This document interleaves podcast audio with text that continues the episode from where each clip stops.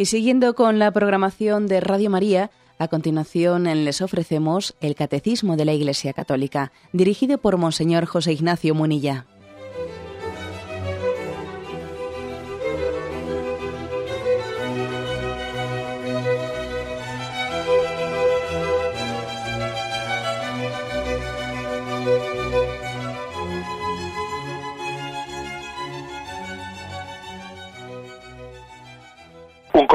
Saludo a todos los oyentes de Radio María. Un día más, con la gracia del Señor, proseguimos el comentario del Catecismo de nuestra Madre la Iglesia. Estamos dedicando, si no me equivoco, el tercer programa al tema de la oración de alabanza, que es la última, el último de los apartados sobre los tipos de oración. Hemos hablado de la oración de petición, de la oración de acción de gracias, la oración de perdón, la oración de intercesión para lo último nos ha dejado el catecismo la oración de alabanza, diciéndonos, como explicamos en el programa anterior, que en ella parece que se concentran todos los demás, todas las demás oraciones, todos los tipos de oraciones acaban confluyendo en la oración de alabanza. Quedamos en el punto 2641, eh, que dice así, lo voy a leer y luego lo desmenuzamos en tres partes. Dice, recitad entre vosotros salmos, himnos y cánticos inspirados, cantad y salmodiad en vuestro corazón al Señor. O sea, es comienza con una cita de Efesios 5.19, que también está en Colosenses 3.16, y sigue adelante. Como los autores inspirados del Nuevo Testamento, las primeras comunidades cristianas releen el libro de los Salmos cantando en él el misterio de Cristo. En la novedad del Espíritu, componen también himnos y cánticos a partir del acontecimiento inaudito que Dios ha realizado en su Hijo, su encarnación, su muerte vencedora de la muerte, su resurrección y su ascensión a la derecha. De esta maravilla de toda la economía de la salvación brota la doxología, la alabanza a Dios. Bien, aquí hay que decir, por lo tanto, para, para entender lo que es la oración de alabanza, tenemos que comenzar diciendo que nosotros nos dirigimos, entendedme la expresión, al Dios de la alabanza. Así también ha sido definido nuestro Dios, el Dios de la alabanza. Los cánticos de alabanza, que aquí hace referencia este punto que hoy comentamos, salmos, himnos, cánticos inspirados, han nacido de un arranque de entusiasmo de una experiencia profunda de Dios, de su presencia. Y de esa experiencia profunda hay un arranque de entusiasmo que se multiplica en palabras. Y además las palabras tienden a quedarse cortas y se buscan unas y otras y otras, ¿no? Como el poeta que se queda hasta sorprendido de la cantidad de expresiones que van brotando y todas ellas son como pinceladas de, de expresión de la riqueza que lleva dentro. Algo así pasa con la oración de la alabanza. Es un arranque de entusiasmo ante, ante la belleza de Dios, ante, ante la grandeza de Dios. Se canta la bondad, se canta la justicia, se canta su salvación, se canta su auxilio, se canta su amor, se canta su fidelidad, su gloria, su fortaleza, sus obras, eh, eh, etcétera, etcétera. Es decir, en el fondo estamos cantando todas las obras de Dios. También el Nuevo Testamento, ¿eh? También el Nuevo Testamento. Eh, por ejemplo, me estoy acordando, me estoy acordando de ese pasaje que está en el capítulo 19 de San Lucas y en él mm, se dice cerca ya de la bajada del monte de los olivos, toda la multitud de los discípulos llenos de alegría se pusieron a alabar a Dios a grandes voces por todos los milagros que habían visto. No sé, nosotros igual nos quedaríamos callados. Nos quedaríamos callados. Acordaros también ese pasaje en el que está Jesús entrando en Jerusalén, la gente le alaba, le aclama, Osana. Algunos dicen, calla, calla a estos, que, no griten tanto, que, van a provocar problemas. Y, y Jesús dice, si estos callan, gritarían las piedras. Gritarían las piedras, ¿no? Es decir, que una, si mal está hablar cuando no se debe, yo creo que todavía está peor callar cuando hay que alabar, cuando hay que cantar a Dios. ¿eh? Malísimo es hablar indebidamente. Peor todavía es callar cuando se debe hablar, cuando se debe cantar, ¿no? ha venido, y además Jesús lo dice en otro momento, ¿no? Dice, vino, vino Juan Bautista, vino Juan Bautista que era un hombre austero, y nada, y decíais que tenía un y decíais que, que, bueno, pues que tenía un demonio. Ahora viene el Hijo del Hombre que come y bebe y en vez de cantar con él, decís, pues decís que está perdido. Entonces, entonces, ¿en qué quedamos? ¿Por qué estamos siempre ¿Por qué nos quedamos con los brazos cruzados? ¿Por qué el hombre no tiene la capacidad de, al ver la grandeza de Dios, su maravilla, de arrancar de él? ¿Por qué no arrancamos de nosotros mismos un cántico de alabanza? Pues porque estamos enfermos, porque hay una enfermedad dentro de nosotros que nos impide reconocer la belleza y la grandeza, ¿no? Y entusiasmarnos por lo que es importante. Y eh, en vez de eso tenemos la enfermedad de estar centrado en cuestiones totalmente marginales de la existencia, ¿no? Totalmente marginales. Bueno, esto es lo que, lo que aquí se nos quiere decir. Nuestro Dios es el Dios de la alabanza. Y, y lo lógico es que ante la contemplación y ante la historia de salvación se arranque de nosotros pues, pues expresiones de entusiasmo y que desde las obras de Dios contempladas ascendamos al autor, que digamos con los salmos, no tú eres grande, eres bueno, qué grande es Dios, qué bueno es Dios. Eso es lo normal, eso es lo, lógico, lo que tiene que brotar del corazón del hombre, ¿no?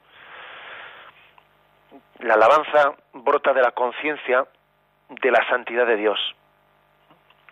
¿Qué componentes tiene eh, la alabanza? ¿Qué componentes tiene? En primer lugar, el primer componente es el de la confesión, o sea, el del testimonio. ¿eh? Confesarle a Él, o sea, testimoniarle a Él. Confesar las grandezas de Dios. Por ejemplo, hay un, un capítulo muy cortito del libro de Isaías, que es el capítulo 12, tiene únicamente seis versículos, dice, y dirás aquel día, yo te alabo, Yahvé, pues aunque te aireaste contra mí, se ha calmado tu ira y me has compadecido. De aquí a Dios mi Salvador, he aquí, a Dios mi Salvador. Estoy seguro y sin miedo, pues Yahvé es mi fuerza y mi cántico. Él es mi salvación. Sacaréis agua con gozo de las, de fuentes de la salvación. Y diréis aquel día, dad gracias a Yahvé, aclamad su nombre, divulgad entre los pueblos sus hazañas, pregonad que es sublime su nombre, contad, cantad a Yahvé, porque ha hecho algo sublime, que es digno de saberse en toda la tierra dad gritos de gozo y de júbilo, moradores de Sión, qué grande es en medio de ti el Santo de Israel. Es impresionante ¿eh? este capítulo 12 de, de, Isaías. O sea, que, que estamos llamados a confesar, a, a, confesar lo que ha ocurrido, ¿no? A confesar lo, lo, que, lo que hemos hecho. Imaginaros una cosa, pongo un ejemplo, ¿no? Imaginaros que alguien, no sé, vaya, por ejemplo, al santuario de Lourdes, y el santuario de Lourdes pide a la Virgen eh, pues una gracia y la Virgen se la concede, ¿no? Le da un milagro de sanación de esos mm, contundentes, que sale de allí pues con, una, con un milagro de esos del libro, ¿no? Bueno, y él dice, se lo voy a decir a alguien, y dice, mira, va a ser un lío, porque si voy y, y digo en el santuario y cuento a mi alrededor que ha tenido lugar este milagro, pues mira, casi mejor me voy a meter en un lío, me van a empezar a hacer pues inspecciones, me, me, me, darán revisiones médicas y tendré luego que después comparecer, la gente me vendrá a preguntar, me van a marear y casi prefiero que esto no lo sepa nadie, que quede, hombre, le diríamos, hombre, oye, yo creo que si Dios te ha dado ese don tan grande, te ha dado ese milagro, lo lógico es que lo compartas, ¿no? Que no te lo quedes solo para ti. Lo lógico sería que tú dieses gloria a Dios, ¿no? en ese, por ese don que has recibido. Bueno, se me ocurre este ejemplo. ¿eh? Los ejemplos, ejemplos son y en la medida en que nos sirven lo tomamos y si no, pero algo así nos puede pasar a nosotros, ¿no? Pero mm, vamos a ver, ¿no? ¿Cómo es posible que habiendo hecho Dios lo que ha hecho y habiendo mostrado la, la, la bondad y el amor que nos tiene para salvarnos enviando a Jesucristo, entregándolo a la cruz para que su muerte sea redención y salvación para nosotros, nosotros, bueno, pues no, hombre, eso no te lo puedes callar, eso no te lo puedes callar, que hay mucha gente que no lo sabe, hay mucha gente que no lo sabe. Dios te lo dio a ti, pero tú también tienes un deber de, de, compartir eh, esa gran noticia, esa gran noticia. O sea que en primer lugar, la alabanza es transmitir una noticia, confesarla, confesarla ante, ante quien quiera oírla. Es una alabanza que brota del contacto con el Dios vivo, que en segundo lugar también despierta, o sea, le despierta al hombre entero. O sea, al alabar a Dios, mm, confesamos, confesamos la fe, pero también yo diría que, nos hace un gran bien en el sentido de que nos despierta, nos espabila, ¿eh? nos espabila. Por ejemplo, el Salmo 108 dice, ¿no? A punto está mi corazón, oh Dios, voy a cantar, voy a salmodiar. Anda, gloria mía, despertad, arpa y cítara, y cítara, despertad a la aurora.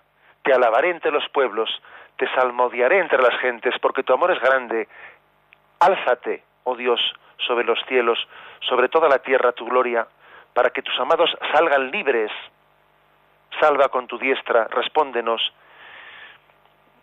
es decir, eh, los, los salmos muchas veces cuando comienza, eh, cuando comienza ese momento de alabar a Dios, hay como una especie de dirigirse en primer lugar uno a sí mismo y decir, despierta, espabila, que vamos a alabar a Dios, ¿no? Es curiosa esta expresión, porque es verdad que alabar a Dios nos despierta de un letargo, podemos estar perfectamente embotados, ¿no? embotados en nuestras, en nuestras pequeñeces, en nuestras naderías, preocupados de bobadas de las que dentro de vamos, dentro de un mes y medio nos vamos a avergonzar de haber estado eh, preocupados y ocupados de cosas que ahora mismo nos, nos agobian en el día de hoy. Y dentro de un mes y medio te estás riendo de eso. Alabar a Dios, hacer de Él el centro de, nuestro entusiasmo, es, entre otras cosas, espabilarnos, salir de nuestro embotamiento, o no dejamos nada, dejar de adorar la bestia la bestia, esa bestia del Apocalipsis que, que, que son, eh, que en el fondo son las grandes tentaciones hacia el hombre, ¿no? Que, que, bueno, la bestia puede ser el dinero, la bestia puede ser el poder, la bestia puede ser el placer, la bestia puede ser todo aquello que nos quiere quitar esclavitud, es nos quiere quitar libertad, perdón.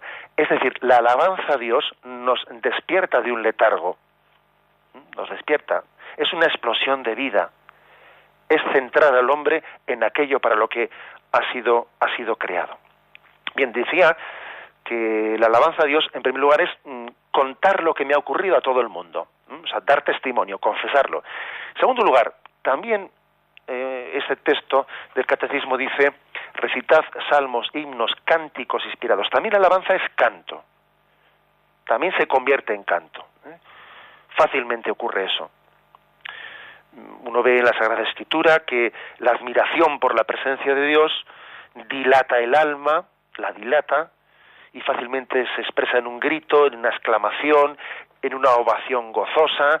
Eh, ojo, eh, que nosotros somos más sosos eh, y más secos, a veces, a veces nos, eh, nos justificamos por nuestra, bueno, por nuestra forma, nuestra cultura occidental, nos justificamos es que bueno nosotros no tenemos una cultura bien bien de acuerdo habrá culturas y las culturas crean caracteres y hay caracteres que son más secos que son más racionales otros son más eh, más prontos a expresar los sentimientos interiores eh, la afectividad con expresiones exteriores de acuerdo ¿eh? reconoceremos que hay también bueno pues sensibilidades caracteres distintos que también los va, los va forjando las culturas pero no nos justifiquemos totalmente en ello ¿eh? porque también hay que decir que la secularización ha ido matando el sentimiento, ha ido matando el sentimiento y nos ha ido haciendo fríos, eh, fríos unos con otros también, la dificultad de expresarnos cariño y también eso, pues para con Dios, es la dificultad de expresarle a Dios también nuestros afectos. O sea, la secularización nos roba el sentimiento eh, primeramente la secularización dice, bueno, es que la fe hay que desmitologizarla y entonces se va quitando el sentimiento a la fe. La fe es más bien una especie de un concepto racional abstracto y eso, eso, eso seca el alma, ¿eh? seca el alma. Luego, cuidado, ¿eh? somos maneras distintas de expresar, pero, pero lo lógico es que, es que la alabanza desemboque en el cántico, es lo lógico, eh, en una saltación, en una ovación gozosa. Y eso ha ocurrido tanto en el Antiguo Testamento como en el Nuevo Testamento. En la música, en la danza,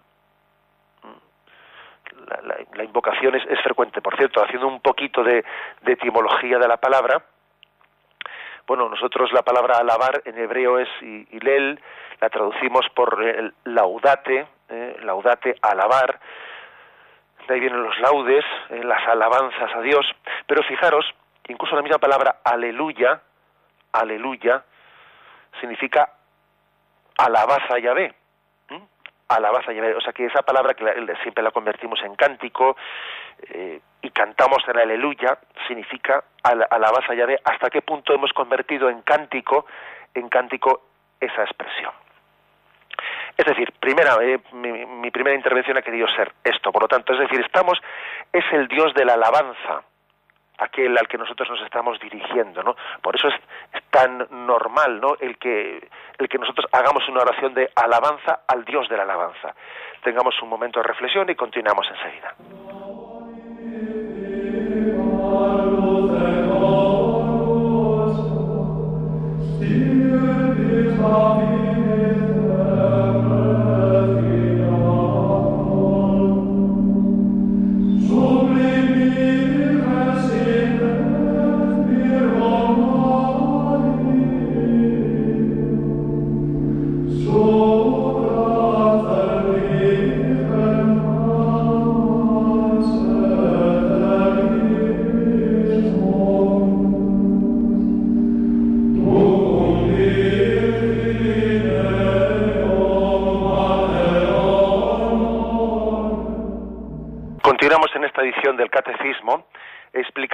De la oración de alabanza, concretamente el punto 2641.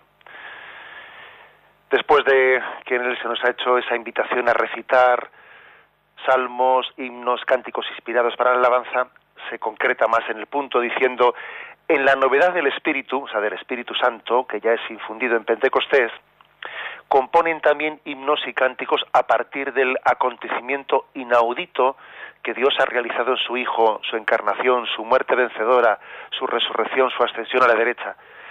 Es decir, el Espíritu Santo inspiró eh, la alabanza de la Iglesia. El Espíritu Santo inspiró. Él, nos enseña a alabar. Viene a nosotros eh, y nos enseña a orar. Y la primera oración que hace el Espíritu Santo es una, una alabanza y por eso pues, los apóstoles y principalmente aquí los textos que se nos ofrecen son de San Pablo, son, son de San Pablo movidos por el Espíritu Santo al ver la obra de Cristo, al ver mm, la obra de salvación, el acontecimiento, dice aquí, inaudito. Es que es inaudito. Ojo, es que nosotros nos hemos acostumbrado, nos hemos acostumbrado dramáticamente ¿no? a, a escuchar cosas impresionantes y, y a pensar que bueno pues que siempre siempre ha sido así ha sido así pero es totalmente gratuito el pensar en cómo la salvación de Dios nos es ofrecida en Jesucristo y de qué manera. Por eso eh, por eso lo lógico es cuando alguien no, no siente necesidad necesidad profunda no de hacer oración de alabanza se tiene que encender en él una bombilla roja una bombilla roja es como decir, no estás apreciando lo que tienes. No lo estás apreciando. O sea, llevas un tesoro, lo llevas dentro y sin embargo tú lo vives, tienes tu corazón fuera. El que no siente oración, ¿no? cuando, cuando tenemos esa, esa carencia grande de oración, de alabanza, vivimos ese drama. Tienes un tesoro en ti y resulta que tu corazón está fuera. Por ejemplo, el hijo pródigo. El hijo pródigo antes de marchar de casa, ¿no? Que empezó a suspirar diciendo, mira, los que están en la calle se lo pasan mejor que yo. Aquí estoy yo en casa de mi padre, aburrido. Empieza a suspirar por lo que tiene, por, por lo que hay fuera, ¿no? El, el, drama del hijo pródigo antes de marchar de casa de su padre empezó a ser tentado por, por no vivir la alabanza de sentirse hijo de un buen padre y estar gozoso por vivir en su casa y en vez de disfrutar lo que tenía en casa empezó a poner el corazón fuera. O sea, es decir, antes de pecar, antes de pecar, nosotros hemos dejado de hacer oración de alabanza, hemos dejado de estar a gusto en casa, hemos dejado de bendecir a Dios por lo que nos quiere. Y entonces cuando tú dejas de alabar, empiezas a mirar por, eh, correr la cortina y a mirar lo que hay en la calle. Y ves pasar a la gente por la calle y dices, ah, mira, ese parece que se está, se está divirtiendo.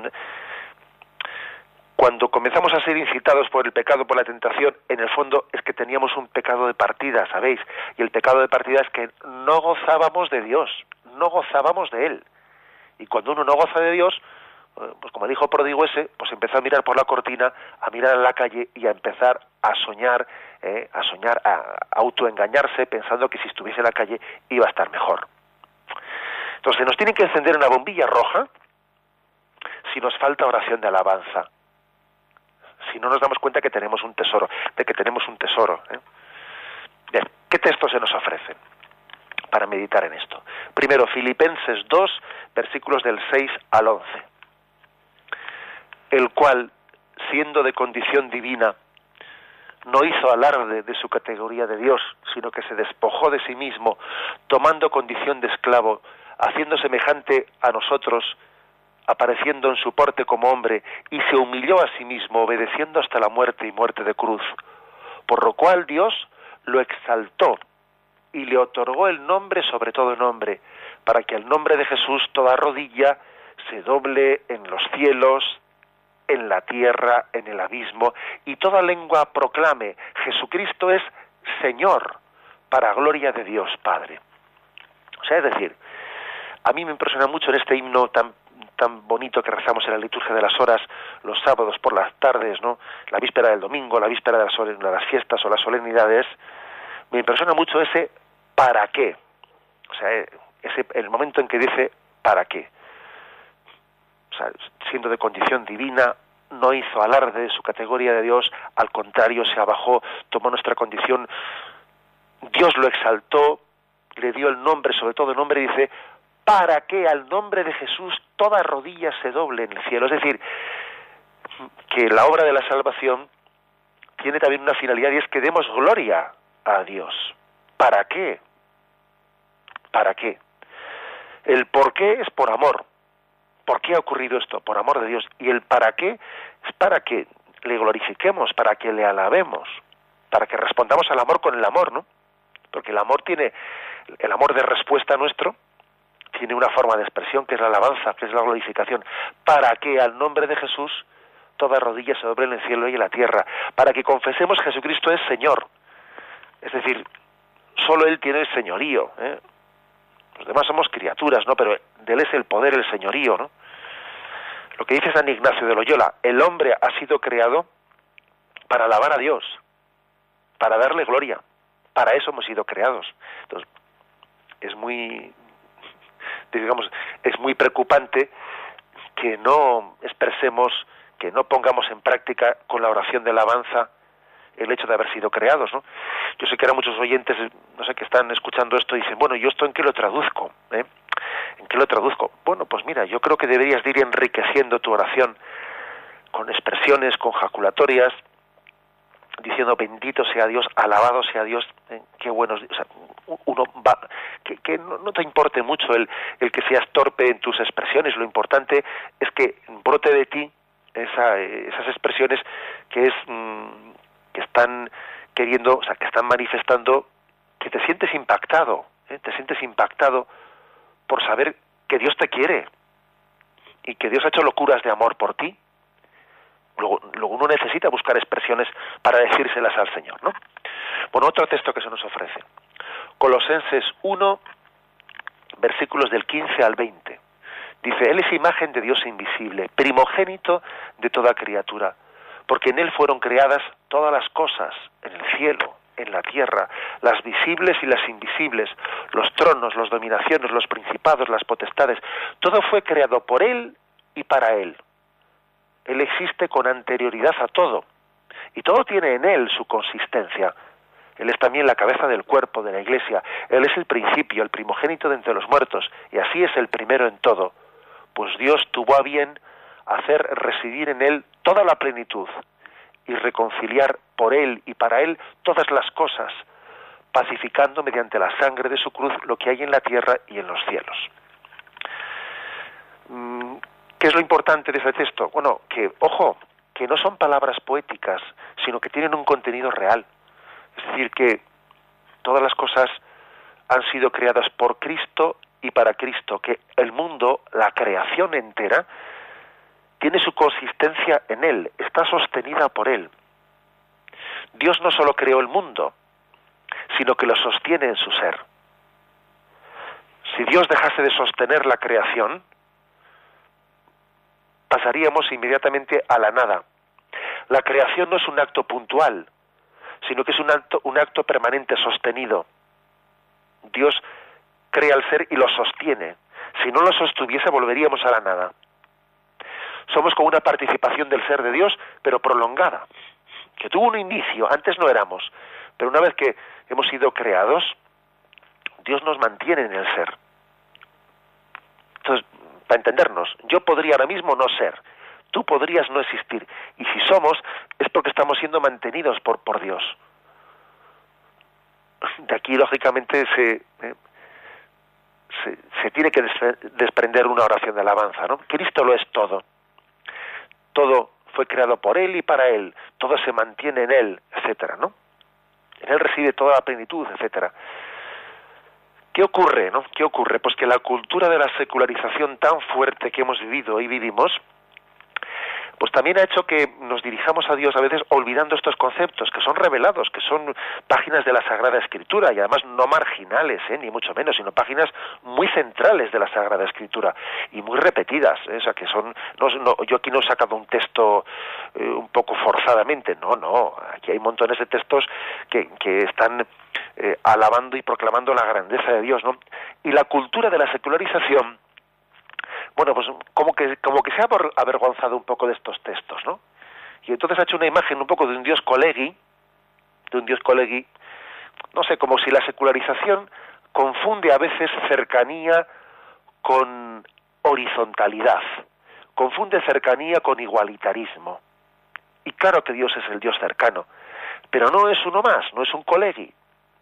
Dios se ha hecho compañero de nosotros de camino sin dejar de ser el Todopoderoso, el que lo sostiene todo, todo fue creado por Él y para Él. Esto es muy importante tenerlo en cuenta, ¿no? Cuando se borra, se borra la afirmación del Dios trascendente, del Dios infinito, bueno, pues se, se, va perdiendo la oración de alabanza, se disuelve, ¿eh? se disuelve. Por tanto, repito, ¿eh? no confundamos cercanía de Dios con horizontalidad o con igualitarismo, como si Dios fuese uno más. No, mire usted, Dios no es uno más. Eh, él ha querido pasar por uno de tantos, sin dejar su condición divina, ojo, ¿eh? sin dejar de ser Dios. Luego, luego tenemos que hacer esa afirmación de su trascendencia, porque de lo contrario la oración de alabanza se, va perdiendo, se va disolviendo, ¿no? Bueno, también otro texto más se nos ofrece, ¿eh? hay varios, pero bueno, me elijo unos pocos solos porque todos serían muchos. El siguiente es de Efesios 5.14. Dice, pues todo lo que queda manifiesto es luz. Por eso se dice, despierta tú que duermes y levántate de entre los muertos y te iluminará Cristo. Es decir, que, que vamos a ser claros que la, la alabanza, la alabanza al final es totalmente beneficiosa para nosotros, porque lo que decíamos ayer, ¿no? También tendemos a reproducir a imitar aquello que admiramos. En el fondo, la alabanza también es totalmente beneficiosa. De hecho, uno de los mayores dramas de nuestra cultura es la carencia de bueno de modelos de referencia para nosotros la, orfandad moral tan grande de nuestra generación que, igual carece de pues de líderes morales de líderes a los que mirar y, y sentirse orgulloso de ellos pues, pues unos padres santos eh, pues unos, mm, unos, unos amigos, unas personas de una autoridad moral incuestionable, cuando dejamos de mirar a los santos como modelos de referencia, uno no sabe muy bien a quién mirar, ¿no? Bueno, pues a, eso voy, que la oración de la alabanza tiende también en nosotros a hacernos hijos de la luz. Cristo será tu luz, Él te iluminará, tú también, es decir, vas a recibir de su luz. No solo es que estemos diciendo que grande es Dios como quien se sienta, ¿eh? se sienta pues en los gladeríos, ¿no? Para ver un espectáculo que dice qué bonito es, ¿no? Y a él no le toca. Él está fuera del ruedo, está sentado en los gladeríos. No, no. Aquí bajamos a la arena, bajamos a la arena y al alabar a Dios también nos empapamos, nos empapamos, ¿no? No se puede alabar a Dios, la alabanza auténtica nos transforma. Tú según dices, qué bueno es Dios, tú te haces más misericordioso. Tú cuando alabas las obras de Dios, sin darte cuenta tiendes a cambiar las tuyas. ¿eh? Luego, también existe este aspecto, es decir, la oración de alabanza no, no, no es meramente, eh, eh, pues, no, no es aséptica, en absoluto va a ser aséptica, te implica, te implica y te transforma. Tenemos un momento de reflexión y continuamos enseguida.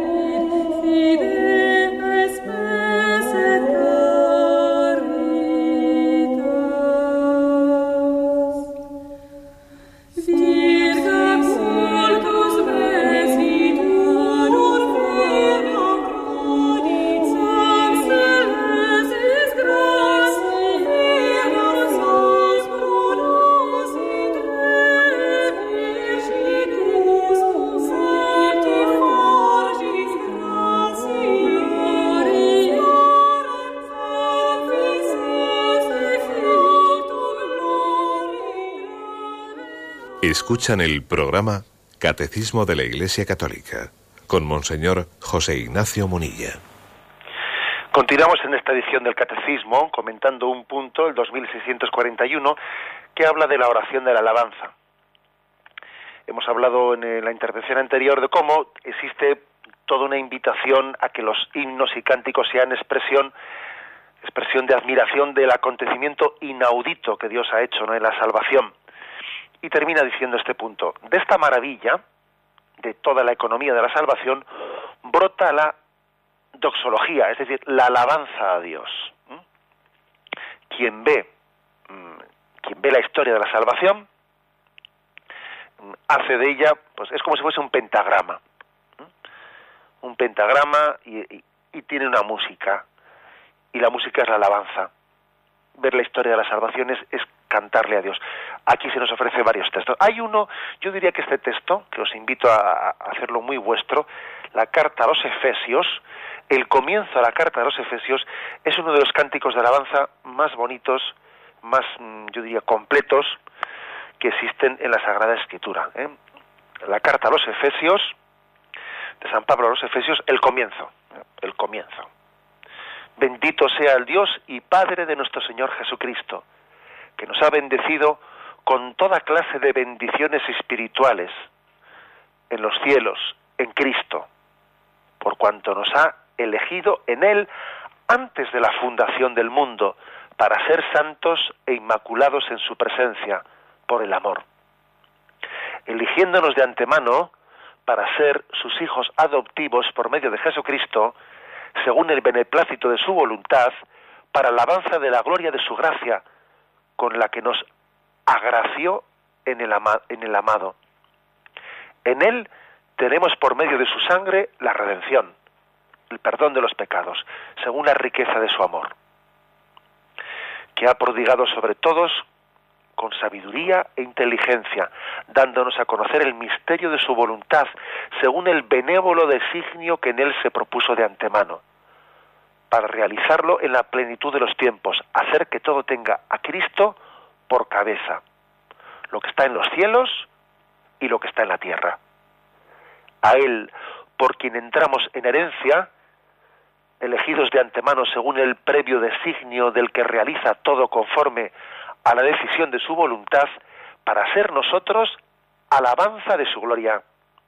Los que ya antes esperábamos en Cristo, en Él también nos, vosotros, tras haber oído la palabra de la verdad, el Evangelio de vuestra salvación, y creído también en él, fuisteis sellados con el Espíritu Santo de la promesa, que es prenda de vuestra herencia para redención del pueblo de su posesión, para la alabanza de su gloria. ¿eh? Como os digo, os invito a que cuando tengáis un rato tranquilo y mm, recurramos a la Sagrada Escritura, no hagamos de ella un, elemento decorativo ¿eh? de nuestras bibliotecas, no, no hagamos de ella un elemento decorativo, sino recurramos a ella con frecuencia y buscad la carta de San Pablo a los Efesios y al comienzo de, la carta, en el primer capítulo al comienzo, encontráis esto. La, la, afirmación central es la siguiente, ¿no? Bendecimos a Dios Padre por Jesucristo. Es decir, la bendición de Dios es Jesucristo. ¿Qué es lo que nos ha dado el Padre a Jesucristo? Después de habernos dado a Jesucristo, no le pidamos más cosas al margen de Cristo, porque en Cristo nos lo ha dado todo. Mira, yo en Cristo te lo he dado todo. Y si te voy a dar otras cosas, te las doy en Cristo, no al margen de Cristo. Eso es, eso es lo primero. Nosotros igual, sí, bien, Jesucristo, bien, pero yo, yo quería otras cosas. No, no, si en Cristo lo tienes todo.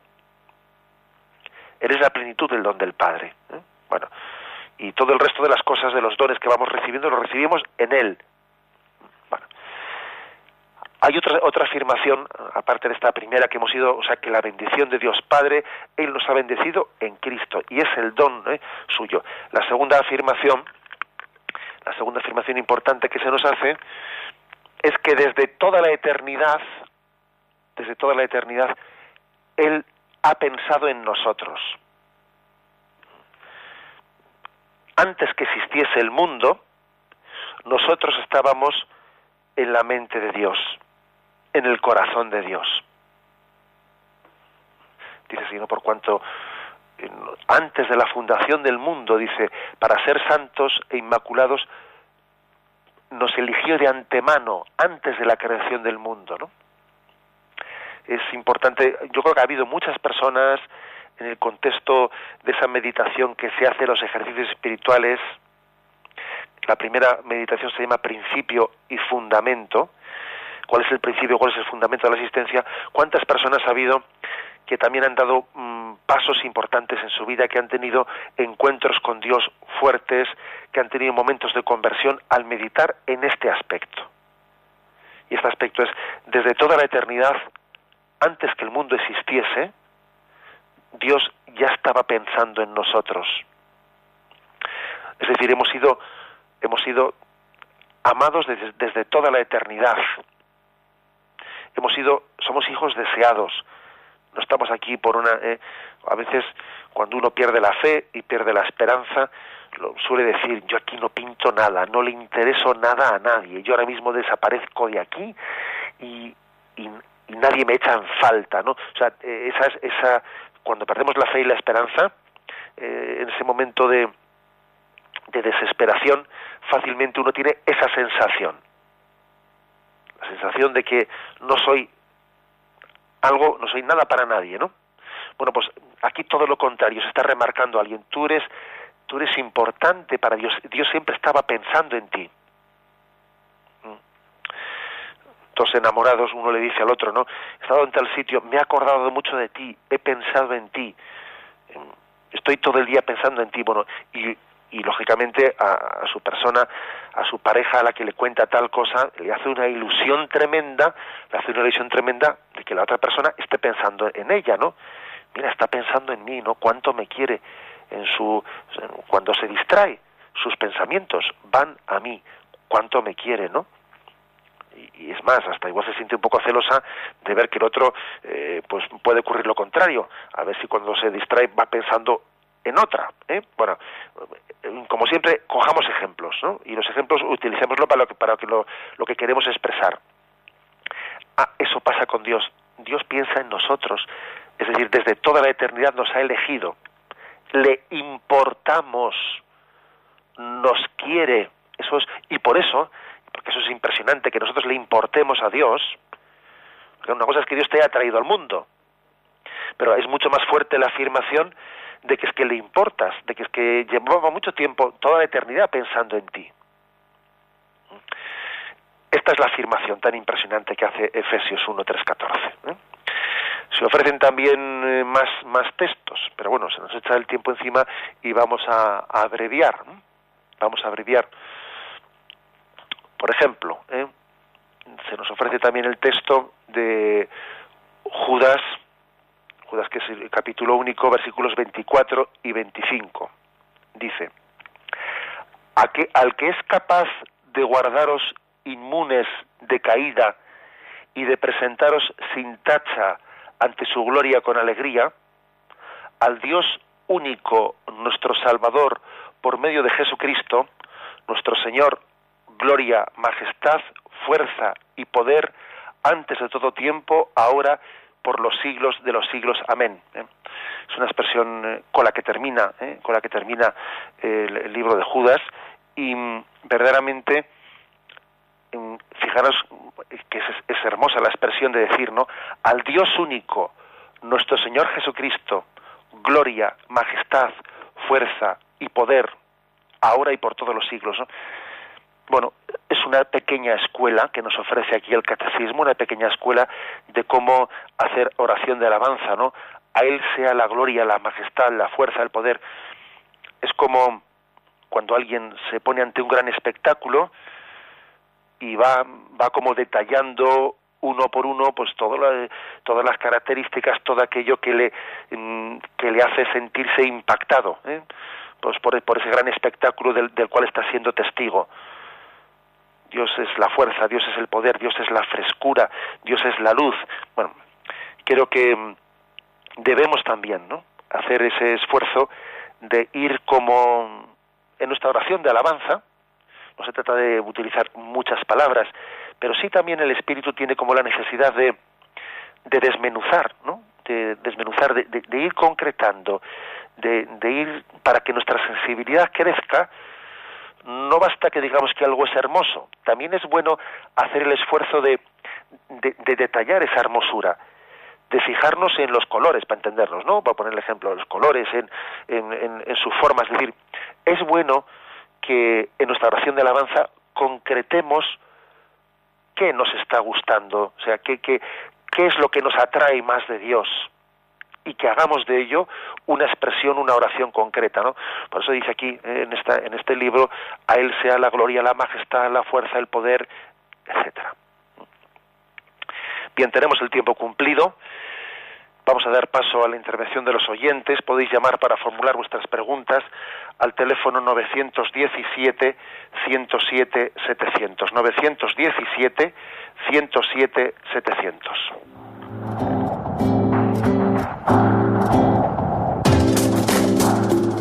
Estos voluntarios que dan su tiempo generosamente en el día a día. Un cordial saludo a todos los oyentes de Radio María un día más, con la gracia del Señor, proseguimos el comentario del catecismo de nuestra Madre la Iglesia.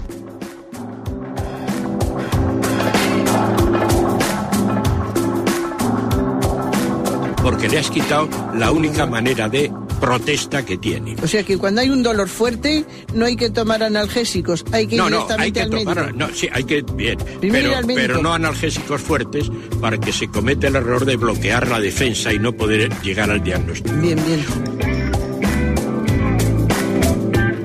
¿Le gustaría tener sus programas favoritos de Radio María para escuchar en cualquier momento? Llame y pídanos el programa que más le interesa en cualquiera de sus emisiones. Recogeremos su petición y sus datos completos para hacer el envío. Solo necesita un lector de CD o DVD que admita el formato de compresión MP3. Llame al 917-107-700 y atenderemos su petición encantados. Tome nota. 917-107-700. Radio María, más cerca de usted.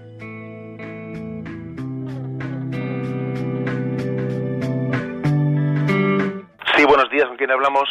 Hola, buenos días. Mire, yo tenía dos preguntas. Adelante. Adelante, le escuchamos. Ah, sí. Mire, eh, quería saber...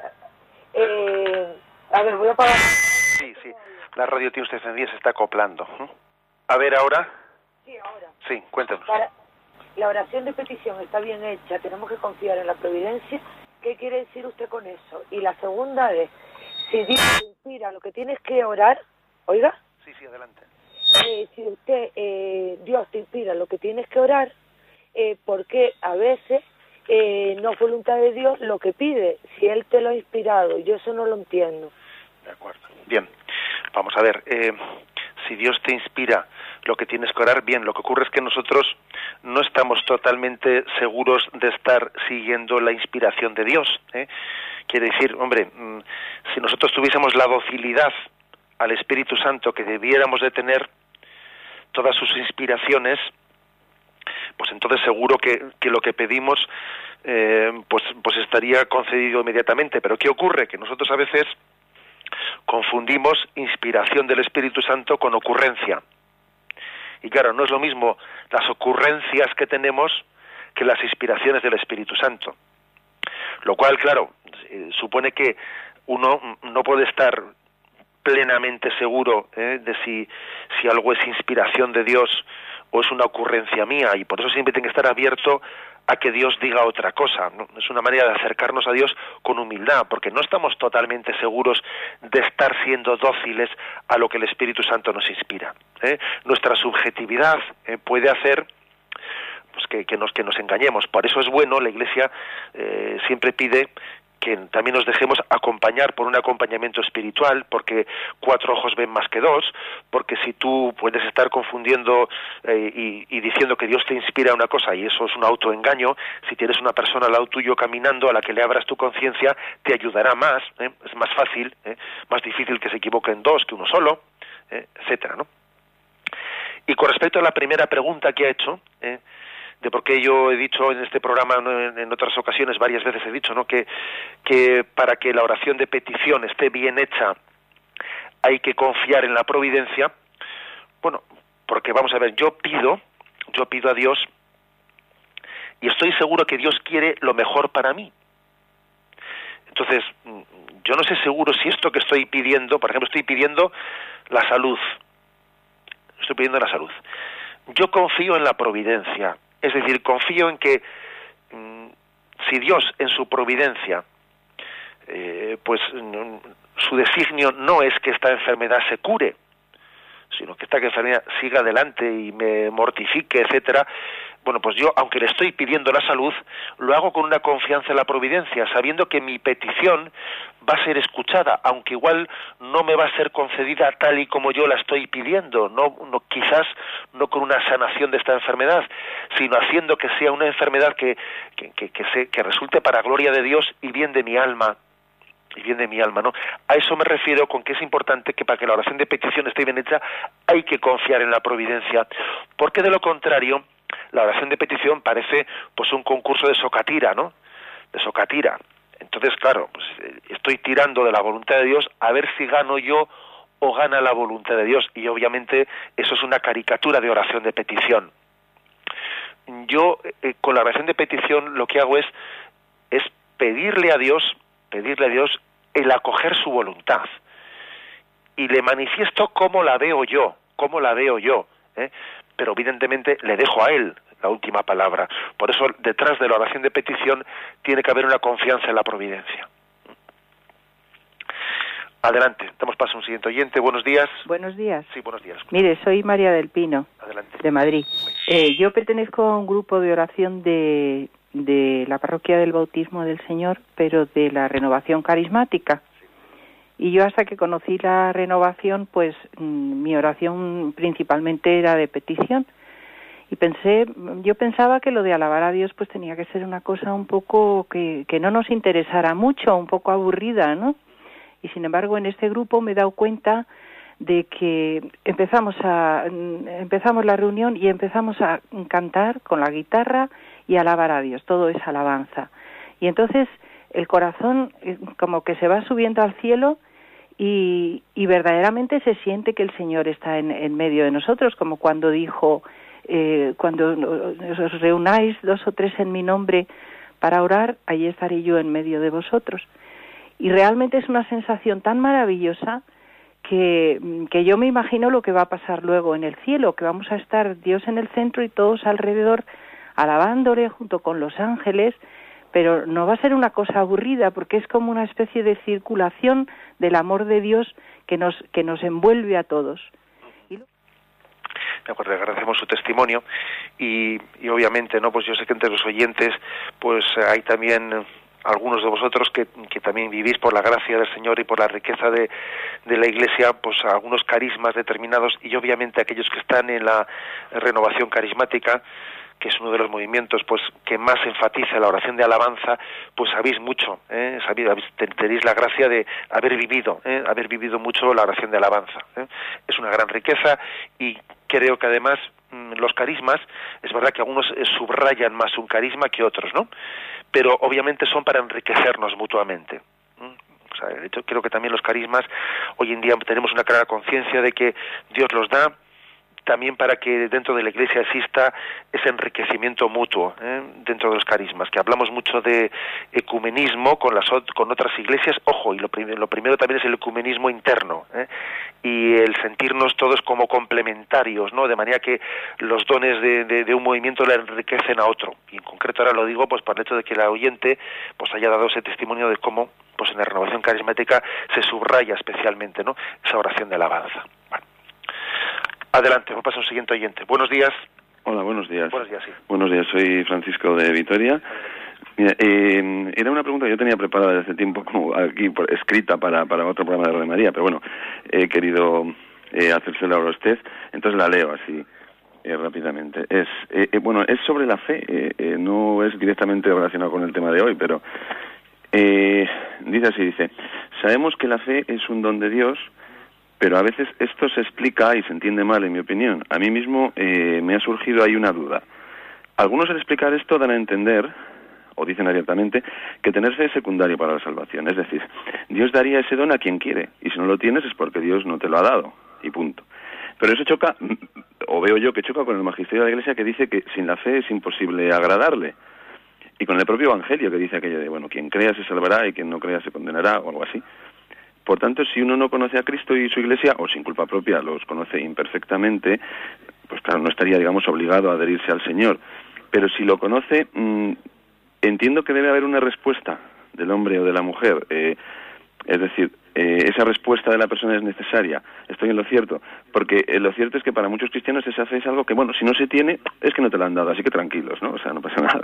Pero no se da muchas veces esa falta de fe porque libremente no se quiere responder a Dios. No sé, no sé si me explico, eh, que quiere mi salvación, pero, es decir, la fe, digamos, parte de Dios hacia el hombre, también hay una, tiene que haber una respuesta del hombre, ¿no? Eso, eso es lo que quiere decir, sin la fe es imposible agradarle. Esa es mi pregunta. Muchas gracias. Sí, le entiendo la pregunta. Claro, cuando decimos que la fe es un don, claro, se, podía entender de una manera pasiva, diciendo, bueno, pues entonces el que no tiene fe es que no ha recibido el don de Dios, por lo tanto, pues él se cursa. Bueno, obviamente, eh, eso, eso es una interpretación demasiado. Existe, existe la posibilidad de rechazar ese don. Es más, precisamente como usted ha dicho de que, de que Dios no, hay textos de la Sagrada Escritura en que, en los que el Señor pide la fe la fe para la salvación, de ahí uno concluye que si el Señor quiere que todos se salven, les tiene que ofrecer a todos el don de la fe. ¿Mm? Si Él quiere que todos los hombres se salven y, y pide también la fe para la salvación, hombre, pues entonces le tiene que ofrecer a todos el don de la fe. Sí, es cierto, pero también es verdad que hay que matizar, ¿no? Matizar que, mm, que igual ese, no todos tienen el mismo momento, es decir, que mm, ni tampoco el mismo grado, porque por ejemplo hay personas que sin culpa de su parte no han conocido a Jesucristo. Y entonces, bueno, pues también el Señor les ofrece, ¿no? Estoy seguro que, dentro de su conciencia, pues una persona que haya nacido en un país en el que no ha conocido a Jesucristo, pues el Señor le está dando, el Espíritu Santo le está dando el don de la fe a otros niveles, ¿no? Para abrirse al conocimiento al conocimiento de Dios o a determinadas eh, a determinado sentido de la trascendencia en su conciencia ¿no? que nosotros difícilmente podemos juzgar porque porque vemos que, que, esa persona parte de un grado de desconocimiento que solamente Dios puede ser juez juez suyo no entonces yo diría sí estoy convencido que Dios les da que Dios le ofrece le ofrece el don de la fe a todo el mundo lo que pasa es que mm, también hay que decir que igual no se le ofrece a todo el mundo en el mismo grado de, de explicitación, de explicitación, ni tampoco en el mismo momento de la vida, sino que puede haber momentos, eh, momentos distintos en la vida, ¿no? Para uno y para otro. pero bueno, yo creo que se puede decir eso. Dios le ofrece el don de la fe, nos lo ofrece a todos, aunque en grados distintos y en momentos distintos de la existencia. Aunque sea muy brevemente, damos paso a la última llamada. Buenos días. Buenos días. Buenos días, sí, le escuchamos. Mm, yo agradezco muchísimo sus explicaciones. Casi la señora está de, de la renovación carismática me ha dado un poquito pie a todo lo que voy a decir. Mm, es cierto que ahí alabamos al Señor, pues como con una fuerza grande, pero porque mm, hemos reconocido ese creador, ese redentor, y no son frases hechas las que se hacen. Eh, todo lo que usted ha dicho, yo lo veía que, es lo que experimentamos en esa renovación carismática, y daba gracias a Dios por usted, por la explicación que nos da, y también me acordaba del testamento que de Santa Bernardita que nos leía el otro día. Pues claro que se llega a eso, a dar gracias a Dios por todo, incluso por esas cosas adversas que no nos parecen, no nos gustan, porque así, así nos sale del corazón. Gracias, Padre, por todas las explicaciones.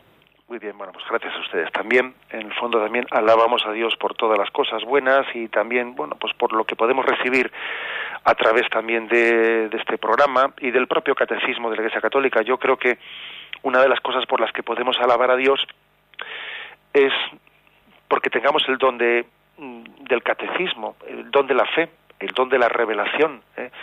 El don del magisterio de la Iglesia, el don de, tener un maestro y un Señor que es Jesucristo y, poder tener su explicación y poder y, poder ser alimentada nuestra fe, ¿no? Leyendo la Sagrada Escritura y recibiendo pues el magisterio de la Iglesia estamos siendo alimentados. Alabemos a Dios por eso, ¿no? porque podamos hacer también diariamente pues este programa. Me despido con la bendición de Dios Todopoderoso, Padre, Hijo y Espíritu Santo. Alabado sea Jesucristo. Thank you.